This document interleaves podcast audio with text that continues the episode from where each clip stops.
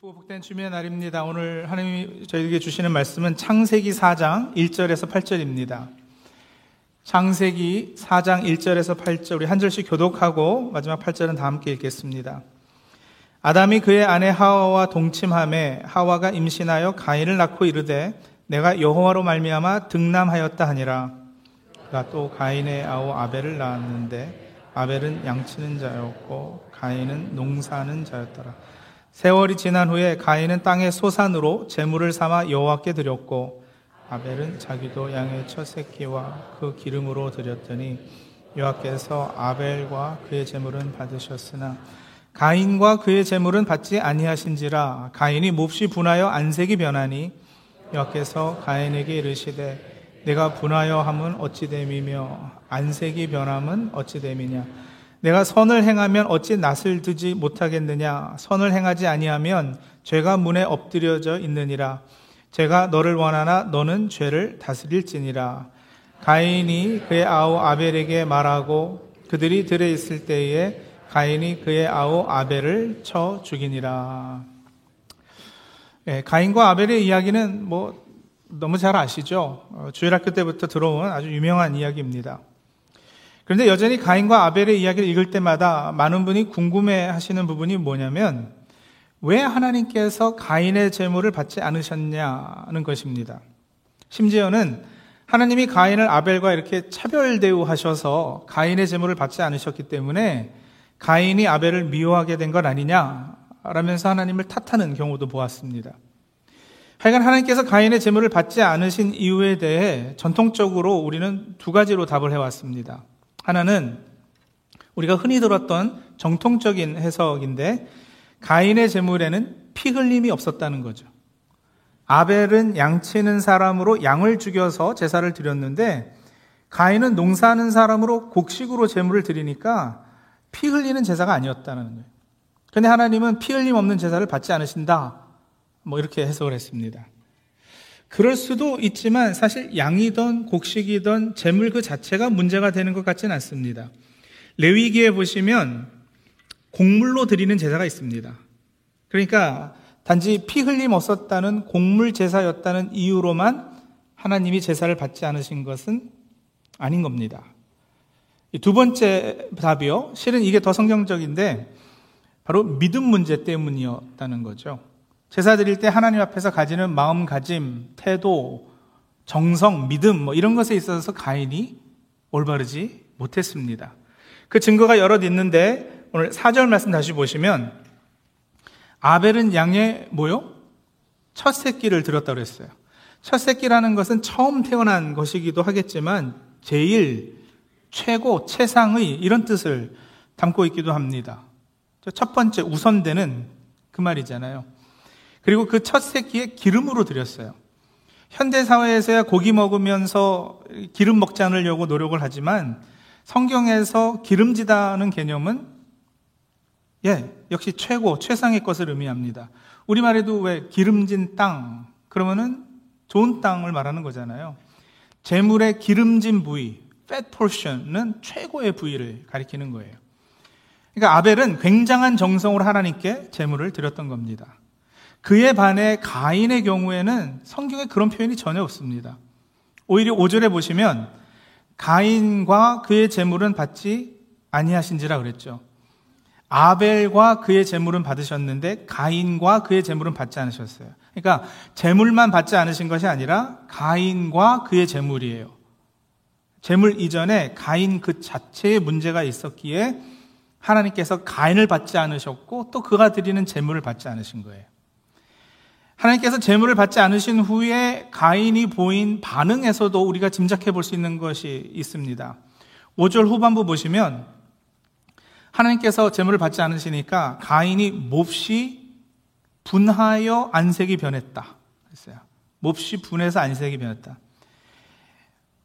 하나님께서 가인의 제물을 받지 않으신 것을 두고 가인이 분해서 안색이 변할 정도였다. 여기서 엿볼 수 있는 가인의 어떤 심성이라 그럴까요? 태도 이런 걸 짐작해 볼 수 있겠죠. 여러분 예를 들어서 제가 제 아들에게 야, 너 이번에 성적이 좀 안 좋다. 다음부터는 공부 좀 열심히 해야겠다. 아니면 뭐 얘야, 너 거짓말하면 나쁜 거야.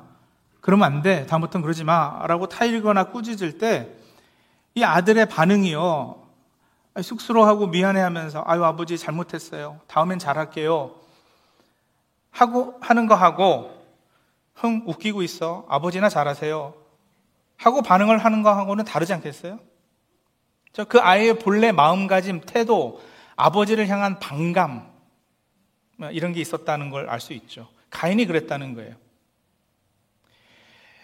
그러니까 하나님께서 육 절에 가인이 그렇게 반응하는 것을 보고 육 절에요, 네가 분하여 함은 어찌 됨이며 안색이 변함은 어찌 됨이냐 이렇게 물으시는 거예요.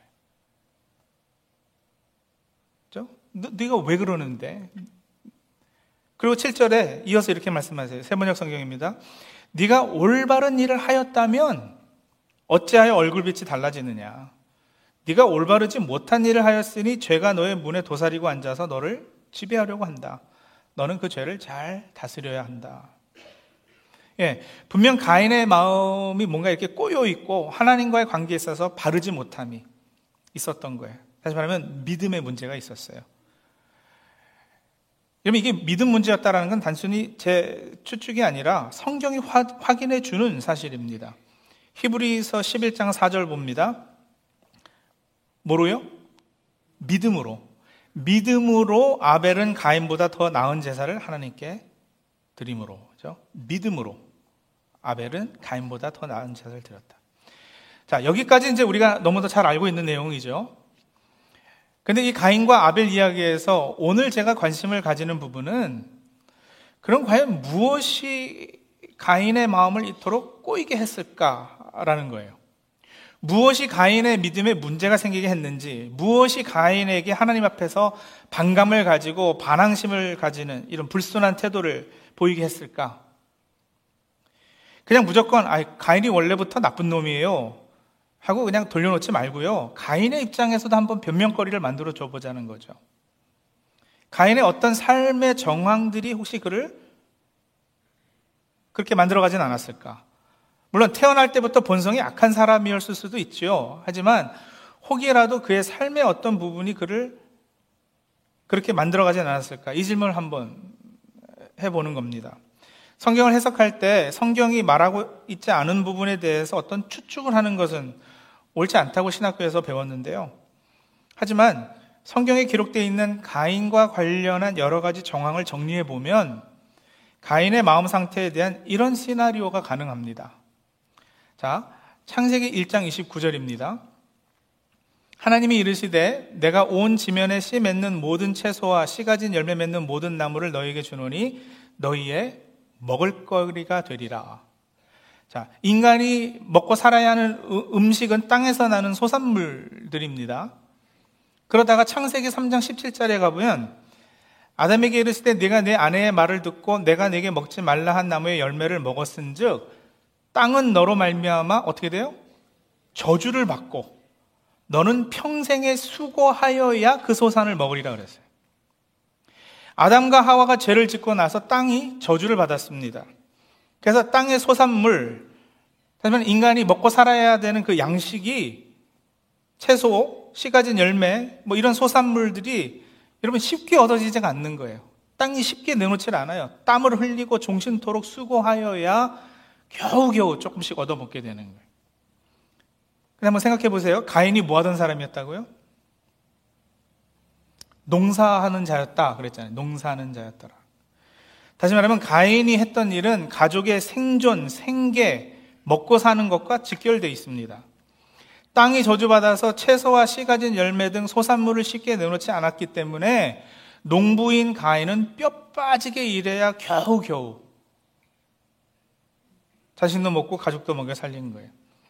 가인이 그렇게 힘들게 일하다가 간혹 곰곰이 생각해 보니까 자기가 그렇게 죽도록 고생하는 거, 삶이 이렇게 힘든 것은 자기 잘못이 아니었거든요. 부모 탓입니다. 아담과 하와가 죄를 지어서 땅을 저주받았어요. 땅이 저주받았어요. 부모를 잘못 만난 탓에 자신이 이렇게 힘들게 일해야 했던 거예요. 그리고 여러분 창세기 구 장 삼 절에 가보면 거기 가서야 이런 명령이 나와요. 모든 산 동물은 너희의 먹을 것이 될지라 채소같이 내가 이것을 다 너희에게 주노라. 그래서 동물이 채소같이 인간의 양식이 되기 시작한 것은, 즉 사람이 고기를 먹기 시작한 것은 노아의 홍수 그 이후였습니다. 가인의 동생 아벨은 뭐하던 사람이었다고요? 양치던 사람이요. 아벨은 양치던 사람인데, 양은 그렇다면 노아의 홍수 이전에는 사람이 먹고 살아야 하는 음식으로 필요했던 것은 아니란 말이에요. 양의 털로 물론 옷은 해 입었을 것이고 양치는 일도 뭐 나름대로 어려움이 있겠지만 생존의 절대적인 것은 아니었다라는 거죠. 그렇게 주장한 학자가 있어요. 프랜 셔커라는 학자인데요, 이 학자는 아벨의 일은 생존보다는 사치품을 생산하는 일이었다, 이렇게까지 얘기해요. 옷을 해 입어도 철마다 한 벌씩 하면 되지 음식처럼 매일 소비하는 건 아니라는 거죠. 자, 가인이요, 뼈 빠지게 밭에서 일하다가 아, 동생은 어디 있는가 이렇게 보니까 아, 얘는 그늘 밑에서 양들 풀 뜯어 먹으라고 내어놓고는 한가하게 모자 눌러 쓰고 낮잠 자고 있는 거예요. 가인이 속에서부터 울컥하고 분도같이 솟는 거죠. 내가 지금 왜 이러고 있는데? 왜 나만 이렇게 힘들게 일해야 하는 건데? 왜 이렇게 삶이 불공평해? 왜 나만 손해보고 나만 희생하고 왜 맨날 나만 피해자야? 피해의식과 그것은 또 자기 연민으로 직결돼서 그 자기 연민에 빠지게 되는 거죠. 아니, 목사님, 가인과 아벨 이야기를 너무 상상해서 풀이하는 것 아니에요? 하고 질문하실 수도 있겠지만 꼭 그렇지만은 않은 것이요, 모든 죄의 근본이 아담과 하와 때부터 자기 주장하는 거잖아요. 자기 중심적 성향을 가지는 거, 이게 죄란 말이에요. 죄의 특징이 그러해요. 하나님 중심의 삶이 아니라 죄의 뿌리는 자기 자신에게 갇혀버리는 거. 그래서 자기를 먼저 생각하고 자기 자신에 초점을 맞추고 자기 자신에 갇혀버리니까 하나님과는 단절이 되죠. 그게 죄 아니겠어요?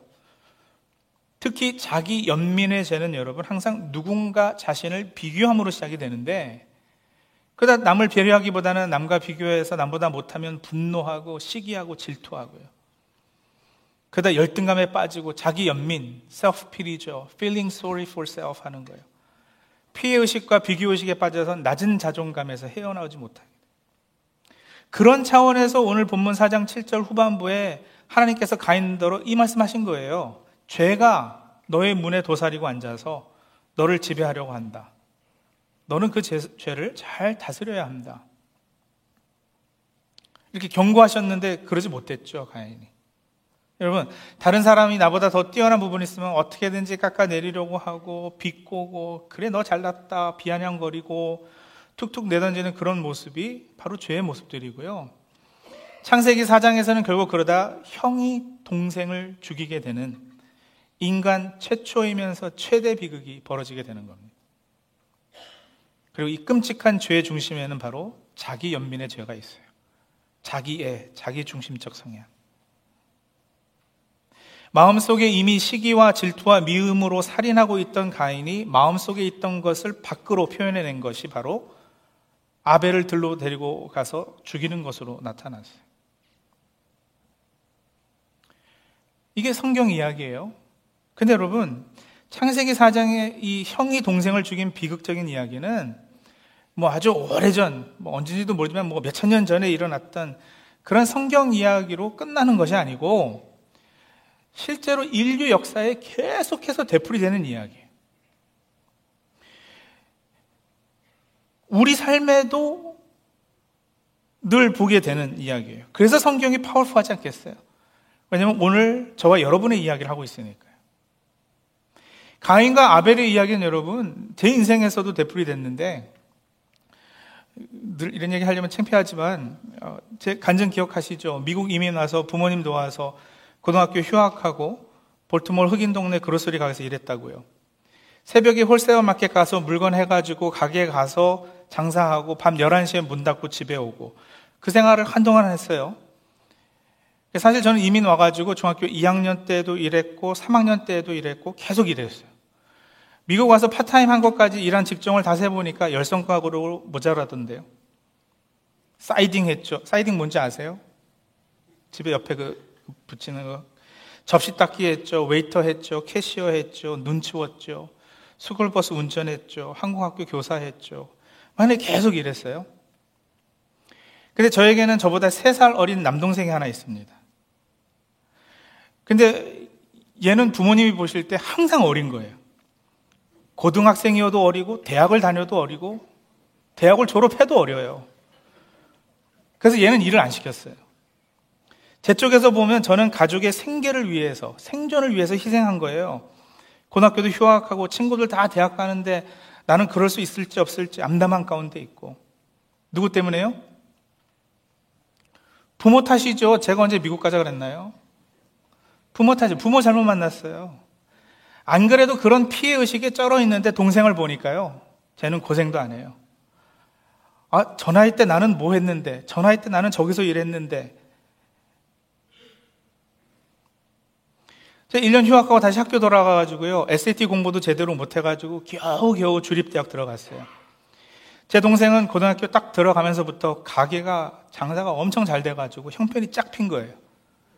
그래서 부모님이 개인 교사를 딱 붙여주셨어요.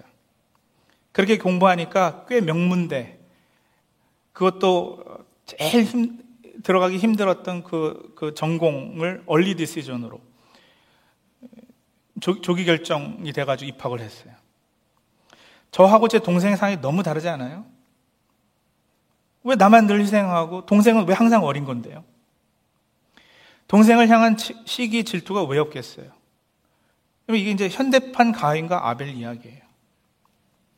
그렇다고 동생이 착하기를 하나? 아, 아니요. 형은 공부를 얼마나 못했길래 겨우 그런 학교를 갔냐? 형은 영어에 왜 액센트가 있냐? 어렸을 때 이런 말 한마디씩 툭툭 던지면 완전 서럽죠. 평생 상처되고요. 물론 제가 지금 하는 이야기는 철저히 제 쪽에서, 제 입장에서 이 자기 연민에 푹 빠져서 했던 생각들과 감정들이에요. 훨씬 나중에 신앙을 가지고 동생의 처지도 생각해 보니까, 그 관점에서도 바라보니까 동생도 고생 많이 했어요. 희생도 만만치 않았고요. 제가 신학한다고 뭐 전도사 되고 이러니까는 벌이가 없어가지고 동생이 부모님들 다 재정적으로 서포트했고요. 그렇게 생각하니까 제가 잘못한 것도 많아요. 근데 여러분, 자기 연민의 죄라는 것은 그렇게 상대방의 입장과 관점을 고려하지 못한다니까요. 늘 내 생각만 하는 거예요. 나만 피해자고, 나만 억울하고, 나, 늘 나만 서러워요. 그러니까 어떻게 되겠어요? 관계가 깨지죠. 깨지죠.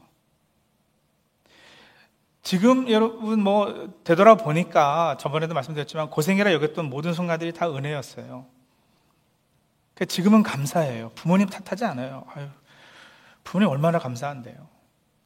또 그런 어려운 상황에서도 잘 자라준 동생 정말 고맙죠. 하나님께서 모든 것을 다 협력해서 선을 이루어주셨어요. 여러분, 이게 예수 믿는 재미 아니겠어요? 제가 이 간증을 예전에 일 점 오 세들 청년들 모아놓고 하니까 설교 마치고 청년들이 주르르 다 제게 몰려와가지고는요, 어, 이거 내 얘기라고. 어쩜 그렇게 똑같은 경험을 할 수 있느냐고 놀라워들 했어요. 그래서 알았죠. 성경의 이야기가 참으로 보편적인 우리 삶의 이야기구나. 그래서 말씀이 능력이 있구나. 성도님들, 오늘 말씀 들으시면서 혹시 성도님들도 동감이 되는 부분이 있지 않으셨어요? 혹시 자기 연민에 빠져 계시지는 않으십니까? 뭐 큰 어떤 일 아니고 그냥 조그만 거서부터요. 아내분들, 맞벌이 부부인데 같이 일하고 집에 오면 왜 맨날 내가 밥해야 되고 나만 빨리 해야 하는 거야? 남편분들 그런 짜증 나지 않으세요? 내가 한국에 있었으면 이런 일 할 사람이 아닌데 이 자식들 고생시키려고 내가 이렇게까지 희생해야 돼. 자녀된 입장에서도 억울하다니까요. 내가 미국 가자고 했느냐고. 직장에서 어려운 일, 곤란한 일은 다 나한테 넘겨지는 것 같은 그런 피해의식 있지 않으십니까? 항상 어떻게 이렇게 옆집 애들은 다 이렇게 잘났어요. 돈 많고 건강하고 노년도 편히 지내는 분들 보면서 여러분 비교하고, 그러다 열등감에 사로잡히고 자기 연민에 빠지고.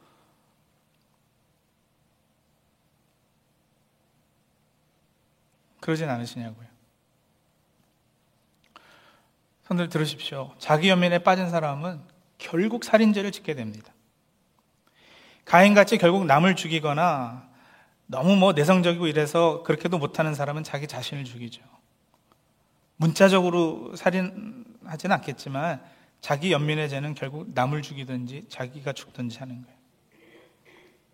그리고 그것이 사실이라면 성도님들, 우리가 어떻게 해야 이 자기 연민의 죄에서 빠져나올 수 있을까요? 자기 연민에 빠져 있구나, 이 자가 진단이 혹 되셨다면 그러면 뭘 어떻게 해지됩니까? 라고 질문하셔야 되지 않겠어요? 이런 다른 해결책은 없습니다.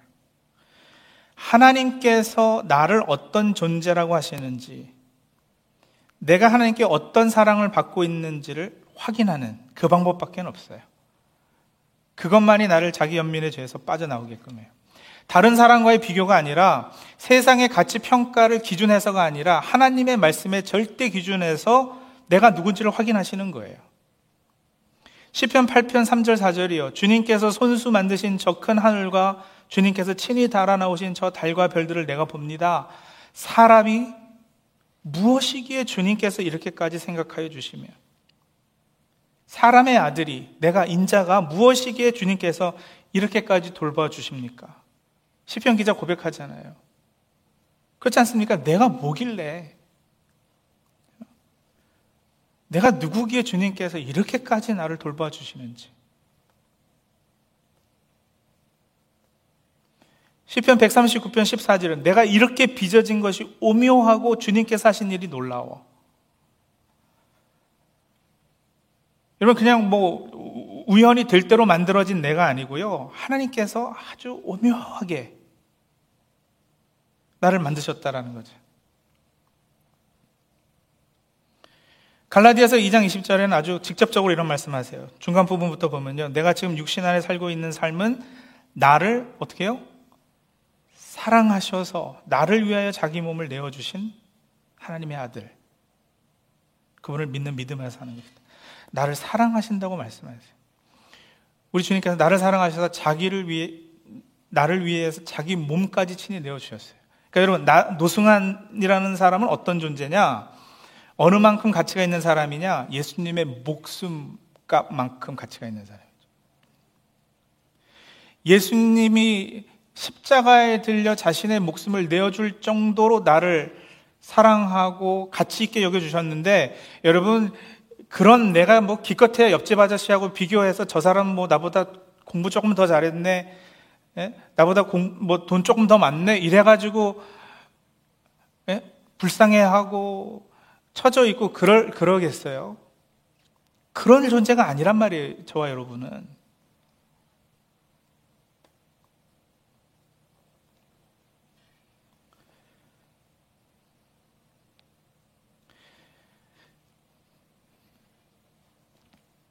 어렸을 때부터 부르던 찬송 가사도 그 얘기 하잖아요. 예수 사랑하심은 거룩하신 말이죠. Jesus loves me, this I know.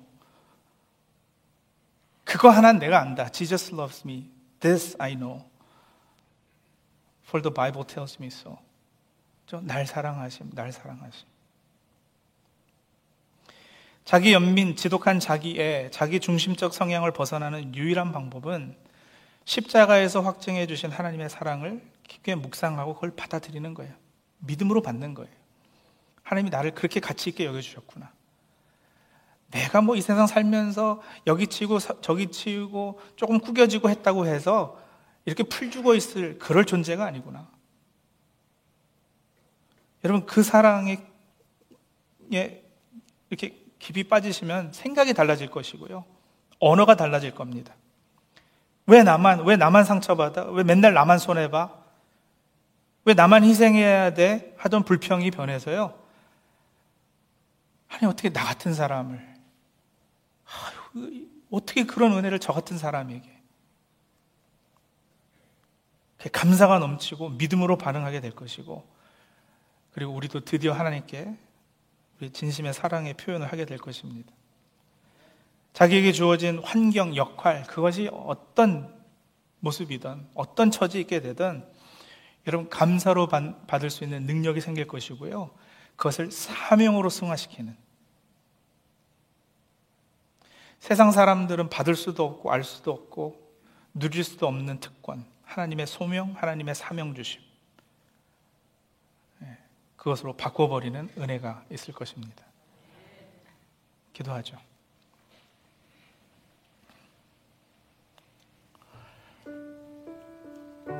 여러분, 누가복음 십오 장 기억하시죠? 거기도 작은 아들, 큰 아들이 있어요. 작은 아들도 나름 아버지에게 반항해서 집 나갔지만 집에 있던 큰 아들도 더 큰 문제였어요. 어떻게 보면 자기 연민의 죄가 있었거든요. 나는 아버지의 명을 어긴 적도 없는데 염소 새끼 한 마리도 줘가지고 나로 즐기게 하신 일이 없습니다. 집 나간 동생이 돌아오면 좋아야 될 거 아니에요? 기뻐야 될 거 아니에요? 근데요, 화를 내요. 자기 연민이 그런 거예요. 누가 봐도 큰아들 입장이 훨씬 조, 좋은, 복된 자리인데 동생하고 비교해서도 어, 내가 쟤보다 못하다 스스로 생각하는 거예요. 자신이 하나님 사랑의 대상이고 하나님께서 자신에게 가지는 특별한 계획과 섭리가 있다는 진실을 거부합니다. 그리고 늘 남 탓해요. 부모 잘못 만나서, 이 정부가 잘못해서, 백인들이, 아 흑인들이, 에이시언들이, 이민자들이, 머슬림들이, 성소수자들이, 세상이 타락해서.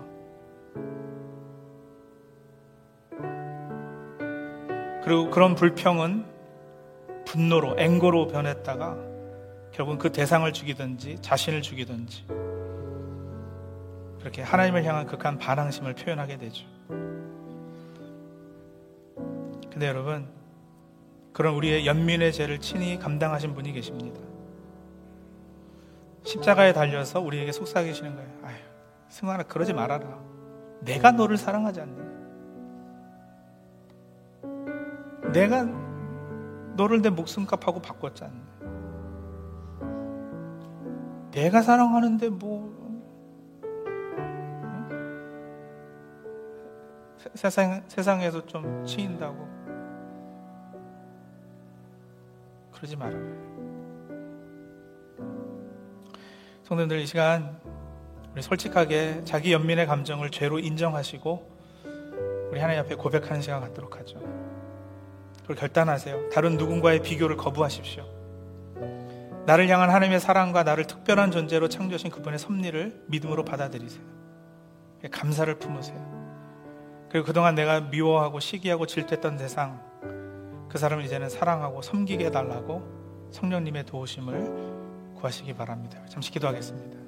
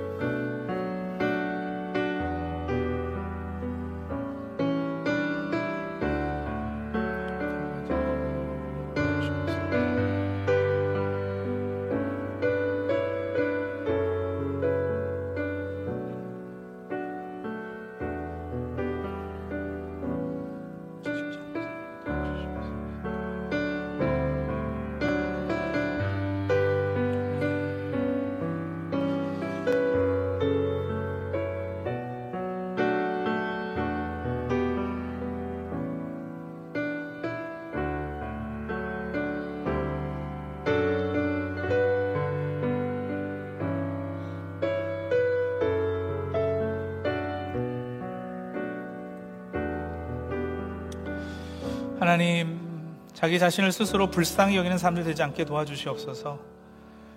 하나님께서 우리를